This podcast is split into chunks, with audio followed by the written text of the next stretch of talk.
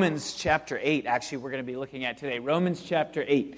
And if you need a Bible, please raise your hand. We'd love to give one to you. We've got uh, plenty in the back there. And um, these are Bibles that we can uh, just have you take home with you and keep. If you need a Bible, we want to furnish you with one. That's one of the best ways we think we can support you in your, in your walk with, with God and your exploration of who God is. So please um, do that.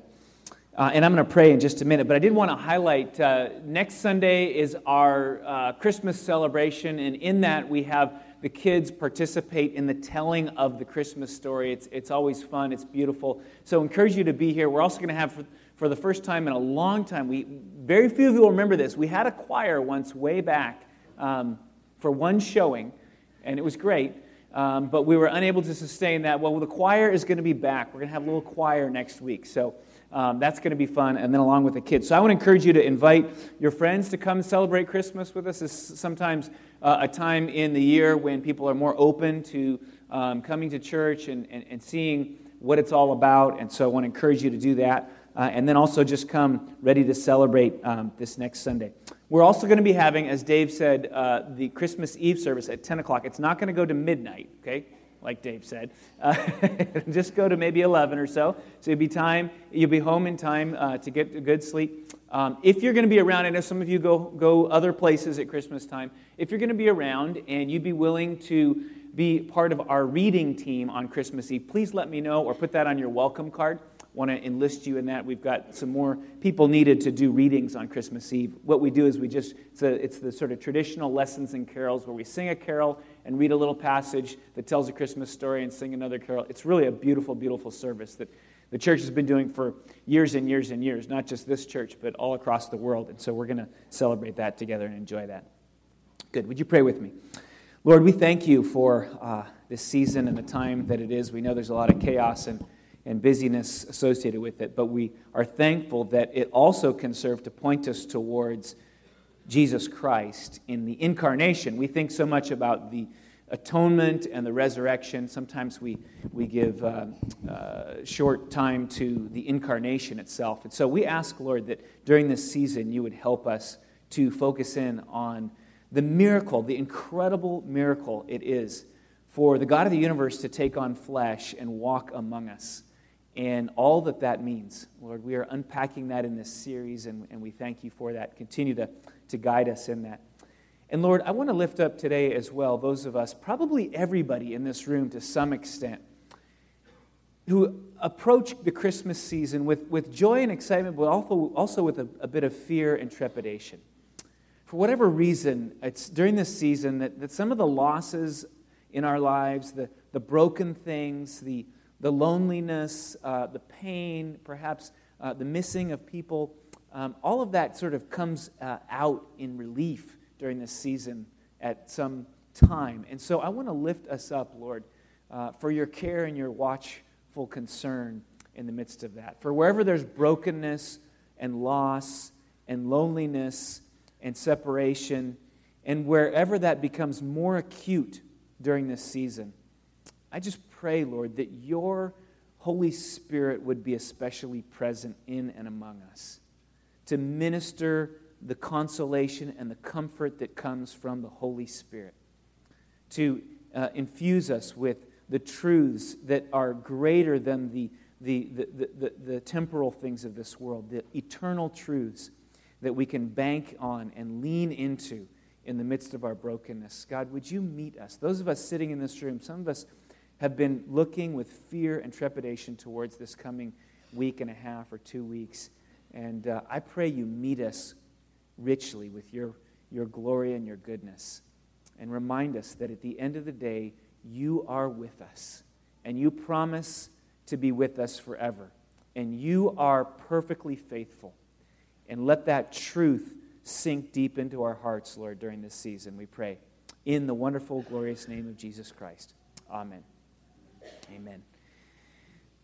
All right, well, you've opened up to Romans 31, and we'll get there in a minute. But what we're doing in this series called Connect is we're exploring what it means to connect with others. We're looking at the person of Jesus Christ and the way in which Jesus Christ connected to us. How did that look? What did he do? And then uh, bouncing off of Jesus, how can we connect to others? Now, part of it is uh, to look at, at, at, the wonder of Christmas and the incarnation as I was praying about. Um, and especially in the first week, uh, December 1st, we talked about that. You can listen to that sermon, uh, the incarnation itself. And then we're sort of bouncing off that to talk about how we connect with others. And we know that this is an issue in our culture today. And we've got books that I've, I've mentioned coming out, like Alone Together, talking about how uh, Facebook and some of the other social media gives us this illusion of connecting with others, but oftentimes not a rich connection with others because it's very controlled. Uh, and so we, we don't have that sort of connection that we long for. We, but we think we do, which almost makes it worse because then we don't go looking for the real thing. Um, and not to say these things are wrong, it's just that they, they, they're not big enough to fill the hole that we need to connect with others. And we're, we also, I mentioned the book Bowling Alone about how uh, people uh, over uh, the last decades have, have stopped bowling in groups, but they continue to bowl in the same numbers. They just go by themselves. And it's an indicator of what's going on in our world. It's just one of many about the sense of isolation that people are experiencing. And so we've lost, in some respect, the ability to connect with others. And what we desperately need is to learn from the master of connection, Jesus Christ. I mean, that's why Jesus came, is to connect us to God. It's, it's for us to learn from the Master, Jesus Christ, how it is that we can connect with others. And this, this applies across the board. It applies within this community as we, we continue to grow. And so we, we need to gather in our home groups to be able to connect with one another and have relationship. And we can't do that on Sunday morning. There's not enough time. Uh, the focus isn't entirely on that, although it's somewhat on that, but we need more focus on it. So we do that as we gather together during the week to connect with one another. And some of the principles that we're learning and looking at the, G, the, the life of Jesus is the principles that apply to how we connect with one another in the home group. But also, it goes deeper than that or beyond that. Uh, our year theme is commissioned, and part of what we're, we're exploring is what does it mean for us to be sent just in the way that Jesus Christ was sent to us? We're sent to be the bearers of a good message to the world, and how do we connect with people to be able to carry that message out. That's what we're focusing on uh, in this year. And so the lessons of Jesus are for us in that light as well. Now, in part one, we looked at uh, Jesus being with us. Uh, in part two, which was last week, we looked at how Jesus came alongside us. Jesus came alongside us. So, so first of all, the sort of global picture of him being with us. And then last week, he looked at kind of the nitty gritty of how Jesus was very, very, in a very earthy way, walked alongside all kinds of people, rubbed shoulders with them, and brought blessing. He connected with them in that way. Uh, this week, we're going to look at how Jesus is for us. So, with us, alongside us, and for us. I've been reading this book um, by Bill Walsh, um, the coach of the 49ers, you know, one of the greatest coaches uh, of all time. And uh, in this book, Bill Walsh, who ultimately, he says this of himself, he says that more than anything else, he was a teacher. He would come alongside people to teach him. And he was very successful at this. He would, he would take people who didn't seem like they, they had a lot of skill or ability and, and be part of the process of transforming them into wonderful, incredible athletes and successful athletes. Uh, and, and, and the one that you, if you're a football uh, fan, the one you know of most is Joe Montana, right? I mean, Joe Montana was, was a small guy, he didn't have a strong arm. Um, a lot of people looked him over like he wasn't going to be a great quarterback, and Bill Walsh identified him and his giftedness and, and sort of nurtured that and developed that, and he became arguably the greatest quarterback that ever was. And so, uh, and some of you may push back on that, but we can talk about that later. Um, you get my point really good at least right uh, and, and, so and so what so bill walsh in this book he says that the key thing the four most important words and that, that he would speak to his players as he was wanting to teach them was simply, I believe in you. I believe in you. I'm for you in a sense. I'm in your corner. I'm supporting you. I believe that, that, that good things can happen through you. Now, it sounds a little bit cliche when you say it that, that way, right? We always kind of throw around these words, I believe in you, in like a Disney movie or something, and it feels cliche. But at, at the end of the day, there is something in us that is, there's a deep need, a desperate need in all of us to know that somebody is in our court, that somebody is for us. Okay? And, and that's what Jesus is. Jesus is, is God stepping into this world to say, I am for you. And let me explain how that, how that plays itself out. In what ways, then, is God for us? In what ways is God for us? I was surprised this week as I went through, uh, began my study, and just typed in the phrase for us. Uh, I was surprised at how many verses came up that talk about the ways in which God is for us. Now, let me just list some of these, and, and I'm just going to kind of read through them. Just let them wash over you as you think about this. We go way back to the very beginning of the story of God with humankind. Uh, in, in, in, when God is, is calling the people of Israel and, and bringing them out of Egypt in the Exodus, in Joshua 4 23 says, For the Lord your God dried up the waters of the Jordan for you until you passed over, as the Lord your God did to the Red Sea, which he dried up for us until we passed over.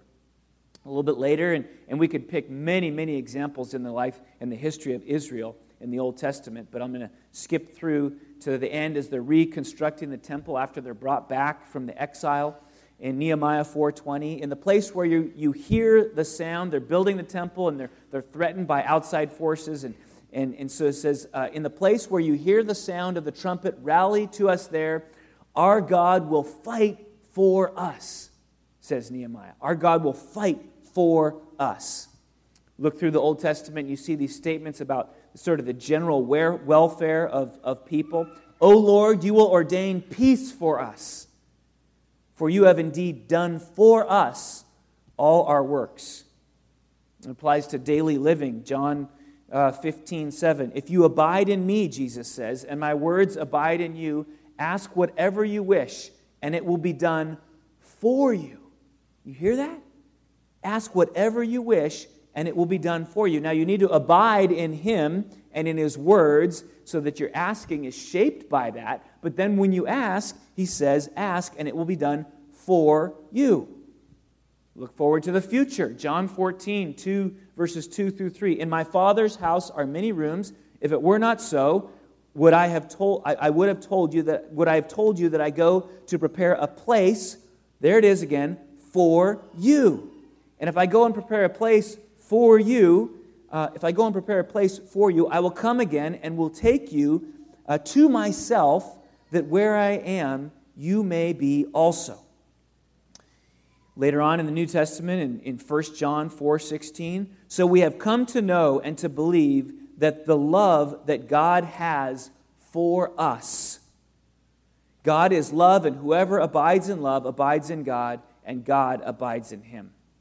We could go on and on. The list was, was longer than I can quote here this morning. But after describing uh, in Romans 8, now you open up to Romans 8, um, look in Romans 8, after describing all of, of God's uh, entire redemptive plan there in the book of, of Romans, and in particular in Romans 8, if you, you look in verse 18, um, Paul writes, For I consider that the sufferings of this present time are not worth comparing with the glory that is revealed to us. For the creation waits with eager longing for the revealing of the sons of God. For the creation was subjected to futility, not willingly, but because of him who subjected it, in hope that the creation itself will be set free from its bondage to decay and obtain the freedom of the glory of the children of God. So there's this great redemptive plan that God has been unfolding all throughout history, and, and Paul is describing it, and his words are stretched to try and articulate what is going on with God and what he's doing. And at the very end of it, in verse 31, what then shall we say to these things? If God is for us, who can be against us? Am I convincing you? God is for us in Jesus Christ. So that in Psalm 126 3, we have this statement The Lord has done great things for us. We are glad. The Lord has done great things for us.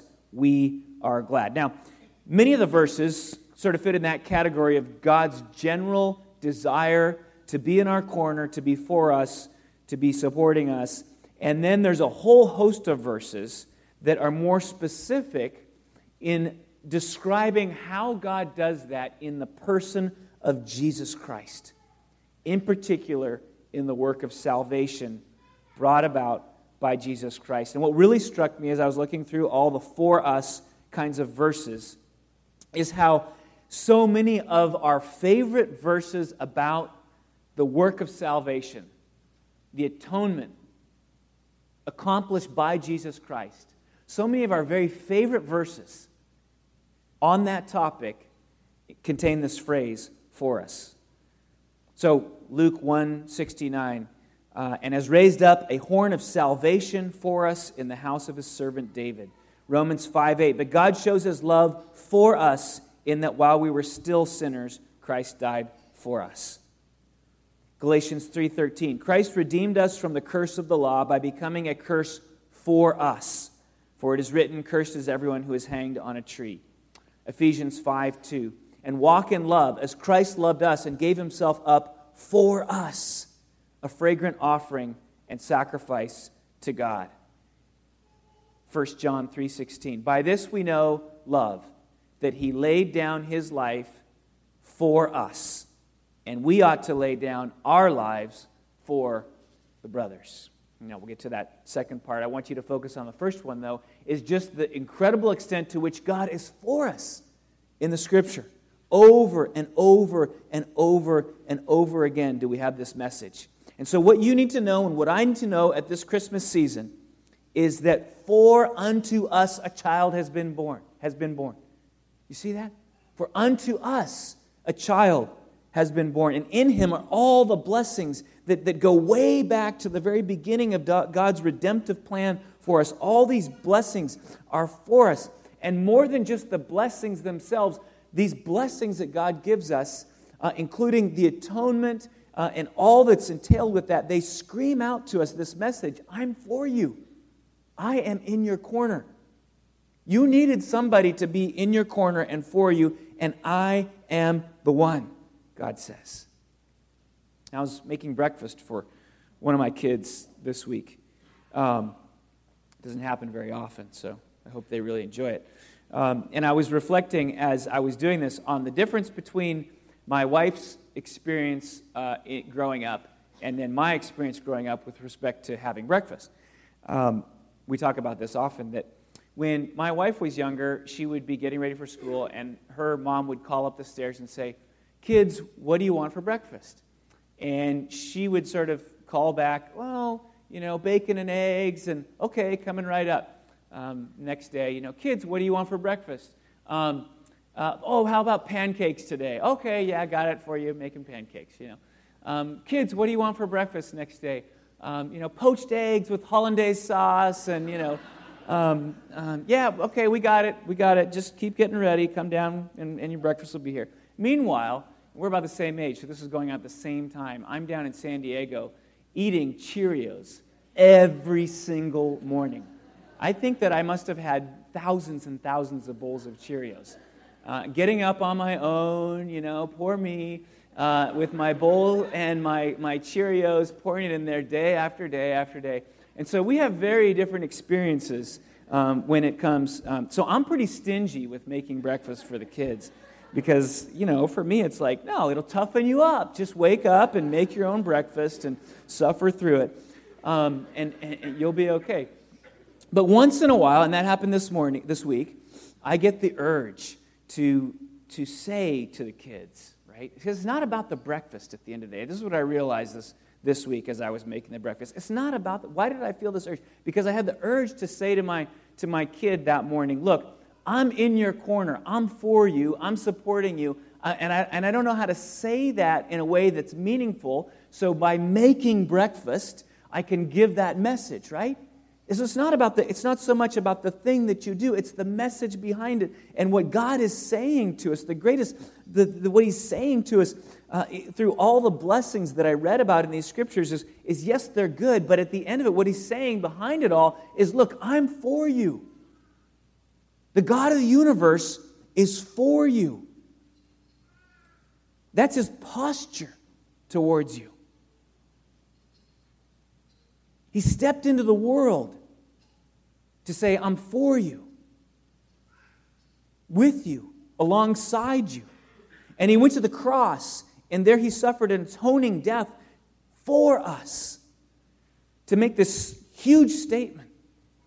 And even before that, he, was, he came into the world as this infant child, helpless in the manger. For us, for unto us, a child is born. The God of the universe is for us. And so, what do we have to fear? What do we have to fear? ultimately. If you're broken, the one who made you is for you. The one who knows how to heal your brokenness is for you. If your sins have piled so high that you feel like you're worth nothing but to be thrown on the scrap heap, the God of the universe has redeemed you, pulled you off the scrap heap, and made you a son of the king or a daughter of the king. If you are afraid or have lost everything, the Bible says that, that the, the one who owns the cattle on a thousand hills, it was to say that he owns everything, to say that his resources are limitless. That one is for you in your corner, backing you up.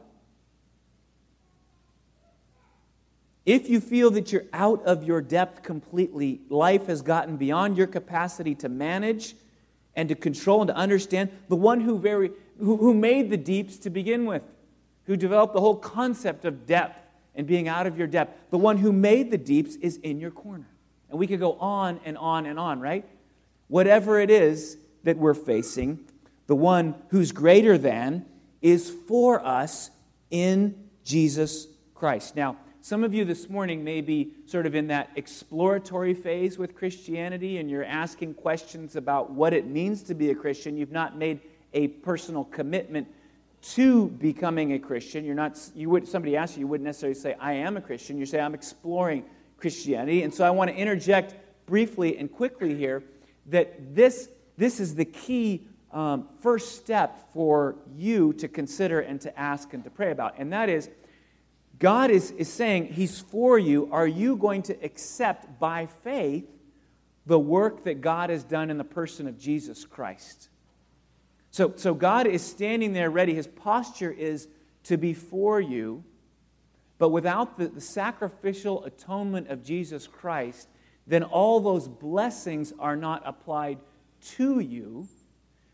They're applied to you when you come to God and say to Him, in faith, yes, I want the person of Jesus Christ and, and the blessing and the atoning sacrifice to be applied to my life. And that's a, that's a faith move on your part. It's, a, it's something that you declare to God, yes, this is what I, I believe in you. I believe in what Jesus has done. And so I want to encourage you, if you're in that exploratory mode, so glad that you're here. Want you to keep being a part of this community. Walk with us on this journey of understanding how it is that God is for us but also know that that's, that's sort of the watershed moment for you is to, is to make that decision. Is, am I going to receive Jesus Christ in faith? And he, he, you know, God hears you. You, can, you could be saying right now, as, we're, as, as I'm talking, you can be saying to God, you know, God, I'm ready. Um, I, I want to place my trust in Jesus Christ. I believe in Jesus Christ, his sacrificial atonement. You could go home tonight. We've had people do that. Uh, go home on Sunday after worship and kneel by the bed and pray. Um, you could meet with somebody this week over coffee and say, I think I'm ready to pray to receive Jesus Christ. And you could pray with that person. You could come in and visit us in the office. But, but God hears you when you say that, and, and you can say it when you're ready. You can say it right now because God is for us. So, the first message that we, we grapple with, we understand, is that Christ is, is for us. And, and, and, and those of us who've been Christians for a long time, we also desperately need to hear this too, because um, at the end of the day, all of our fears and our irrational idol, idolatry, um, our, our running away, all of that is rooted in the fact that we haven't fully grasped the extent to which God is for us. And we're still looking elsewhere for support and strength and encouragement. But at the, so at the end of the day, uh, even for those who have been walking, we still need this. We need this message that Christ is for us. And at this Christmas time, when we think about that baby and all that Jesus will become after that earthy infant birth, we think of all that Jesus will become. The message that we need to absorb is that God is for us. He's in our corner.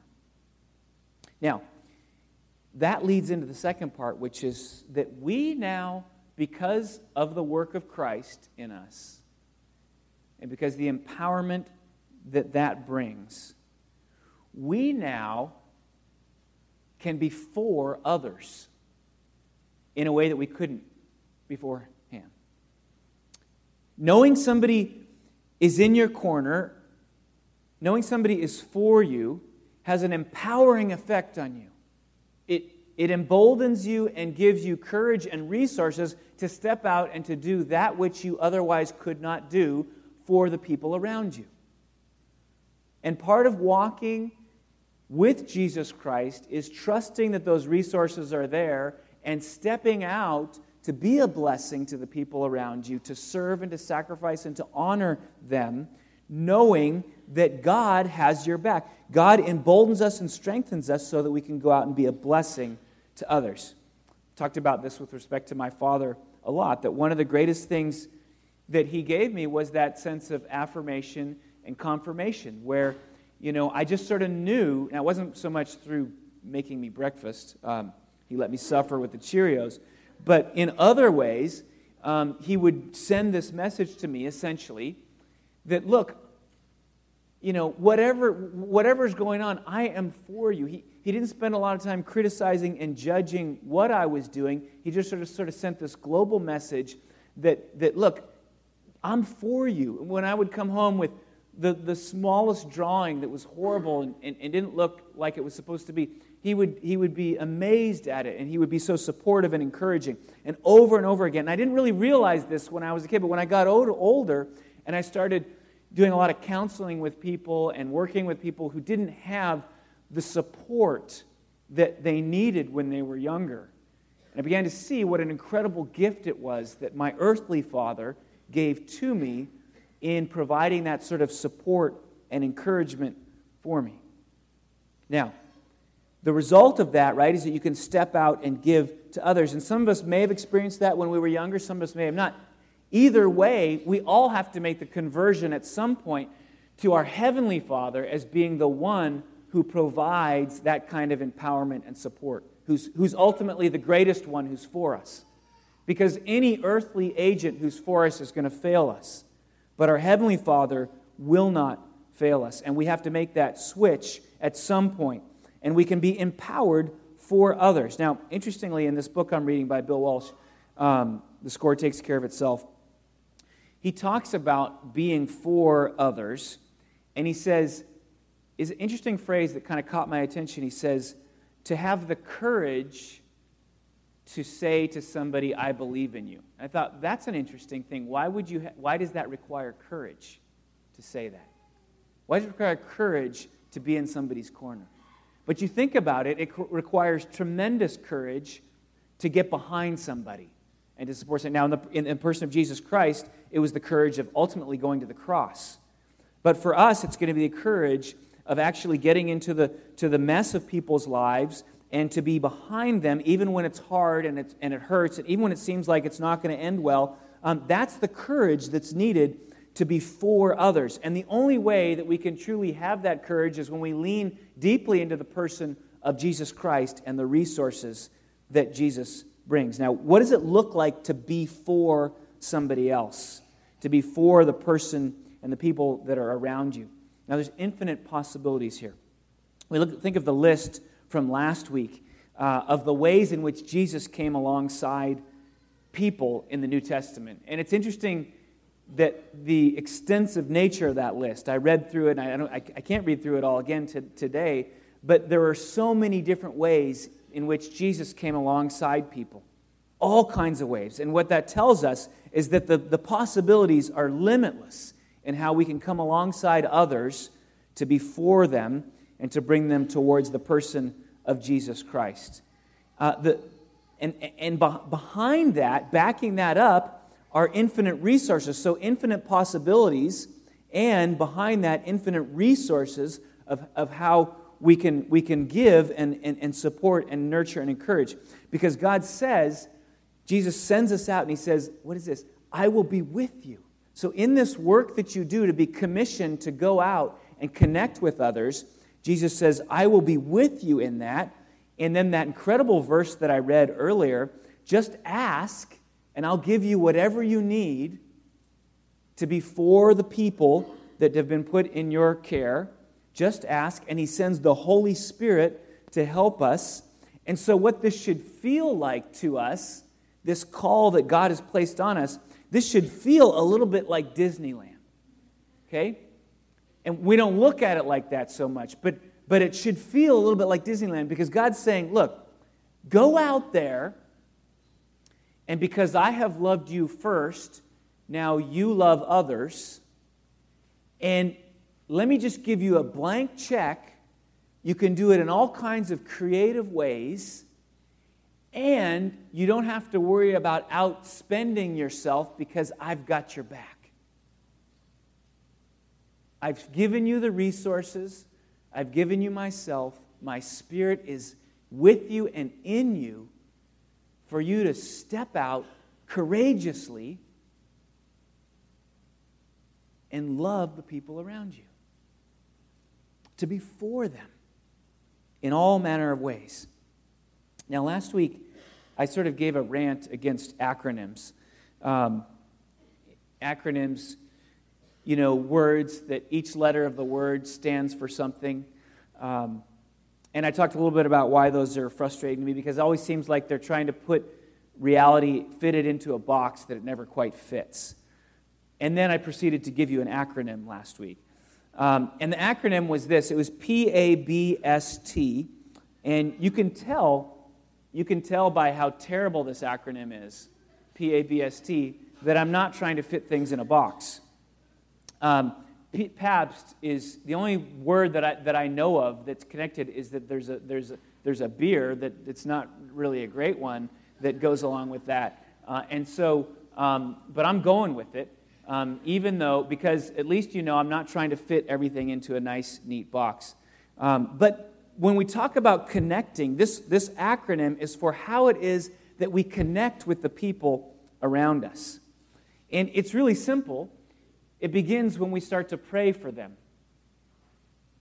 It's preceded by asking God, Would you work in so and so's life? And if you see fit, bring me into the mix as well. But it starts with prayer. And then we don't know what God is doing in somebody's life. We don't know how to connect with them and enter in until we ask questions. What are you doing for Christmas? What do you normally do? What is that? Oh, you're going to see family. What's your family like? Oh, where did you grow up? Who are you? We get into, we, we don't know what's going on in a person and how God's moving in their life until we get in and ask questions. And so, we, we connect when we ask. And then once we ask and we start to see where the needs are in somebody's life, then we can answer the question of how am I going to be like Jesus and bless.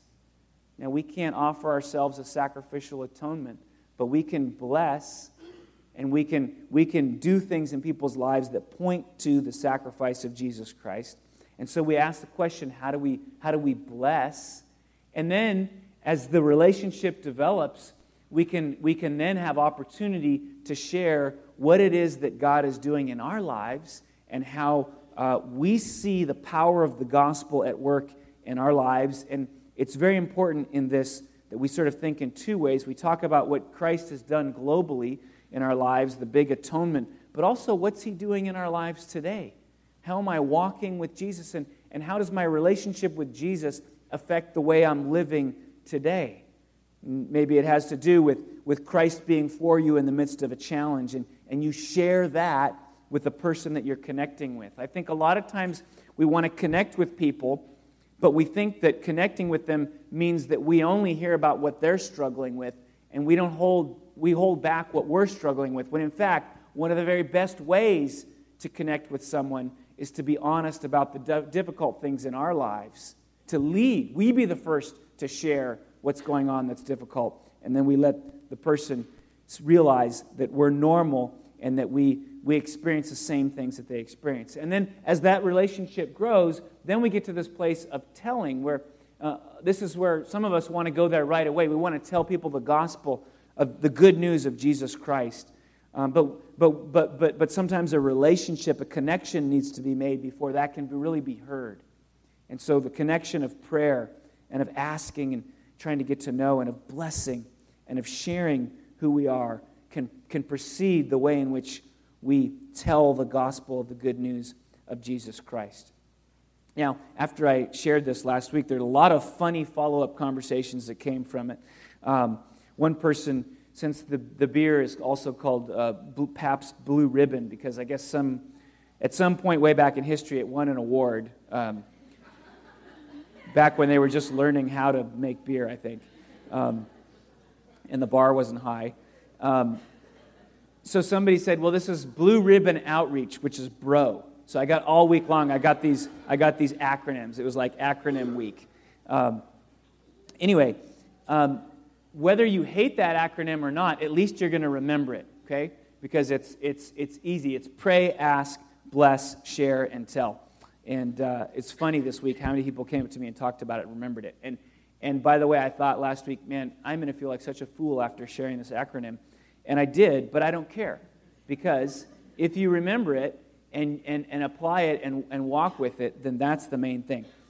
Now, in the realm of being for others, I think we're particularly in the, in the realm of praying and asking and blessing.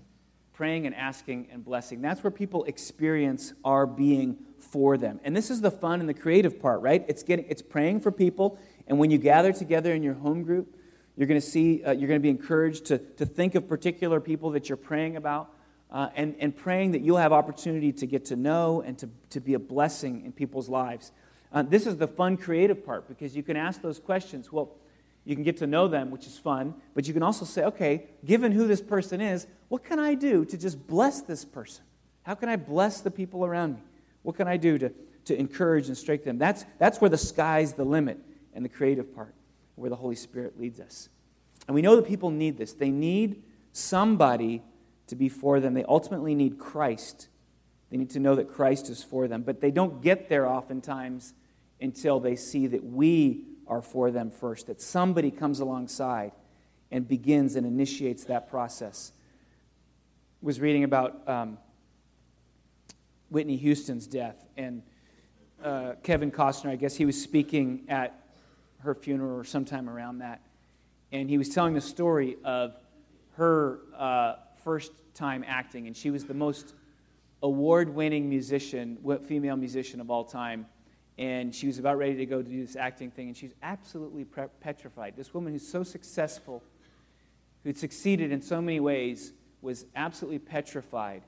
And so they, they did her makeup and they called her and she asked for a little bit more time before she would go on, on to, to take the, shoot the first scenes. And um, she came out after about 20 minutes and they shot the first scenes. And just within a, a few minutes of starting, um, her makeup was running all down her face and there were streaks and, and lines. And so she rushed, rushed back and she's absolutely petrified of this. And turns out what had happened is she didn't like, she didn't like the makeup that they had put on her. It wasn't thick enough.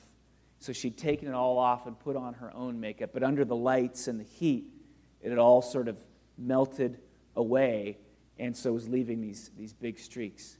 She had a mask that wasn't thick enough, and she wanted to put on, put on another one. And you know, and I know, that there are people all around us who, in one way or another, and this is us too, but people all around us who, in one way or another, are putting on that mask because of the deep, deep insecurity that is resident in the core of their being.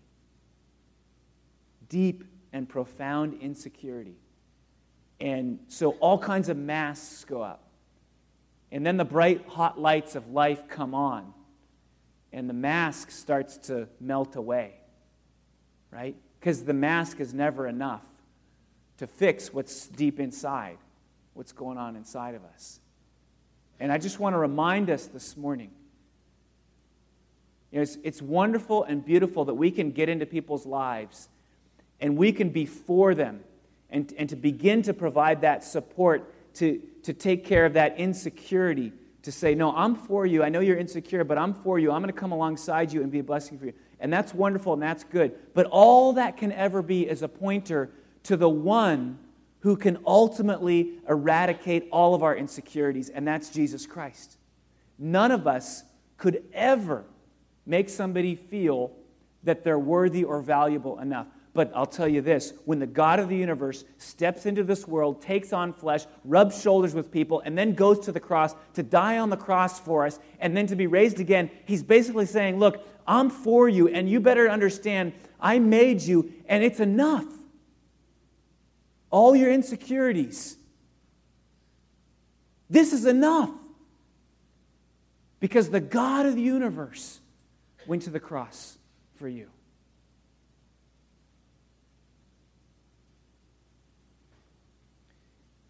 You can't be that to somebody. You can't fix the deepest insecurity inside of them. But you can point to the one who can.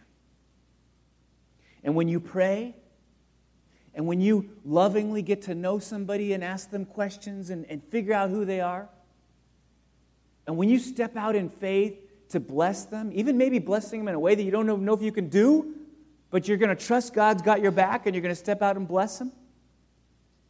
When you share your brokenness and your pain, and, and then ultimately when you point them to the person of Jesus Christ and tell them the good news of the gospel, you are opening the door for their deepest healing to take place as they come to the person of Jesus Christ, the only one who could ever say, I'm for you, and it can be enough.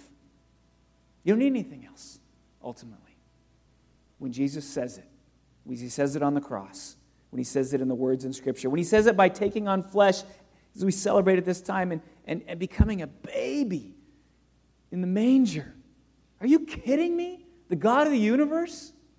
Why? Because he's for us.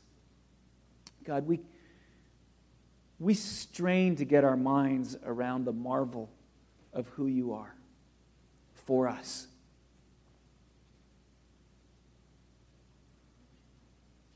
We confess that we have failed to grasp the extent of your goodness to us.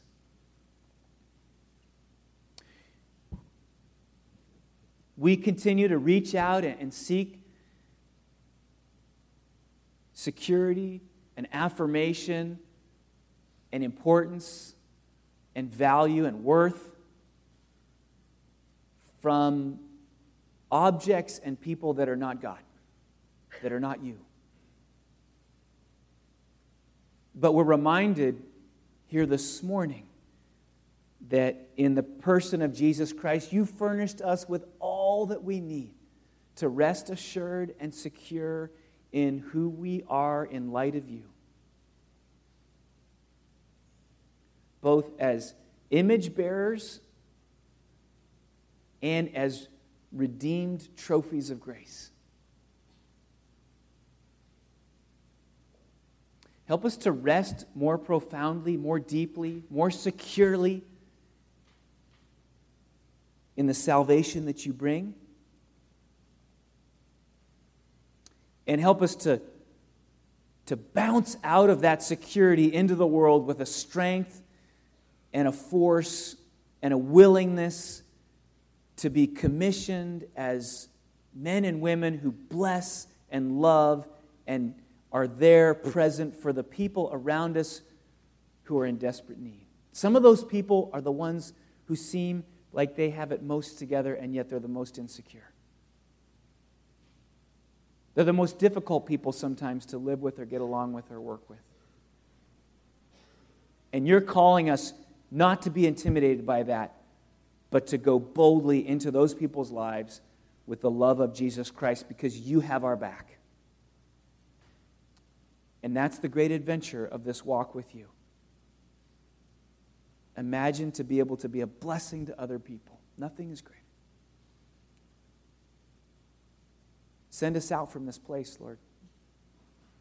We didn't gather just to huddle and be our own community isolated from the world, but to be strengthened and to be sent out into the world to be a blessing.